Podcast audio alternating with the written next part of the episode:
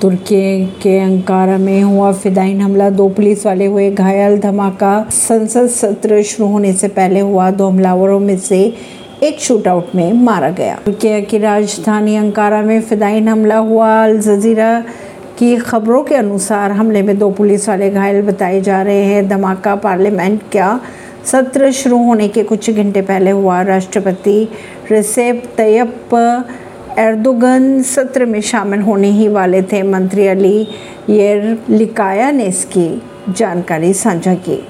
परवीन सिंह नई दिल्ली से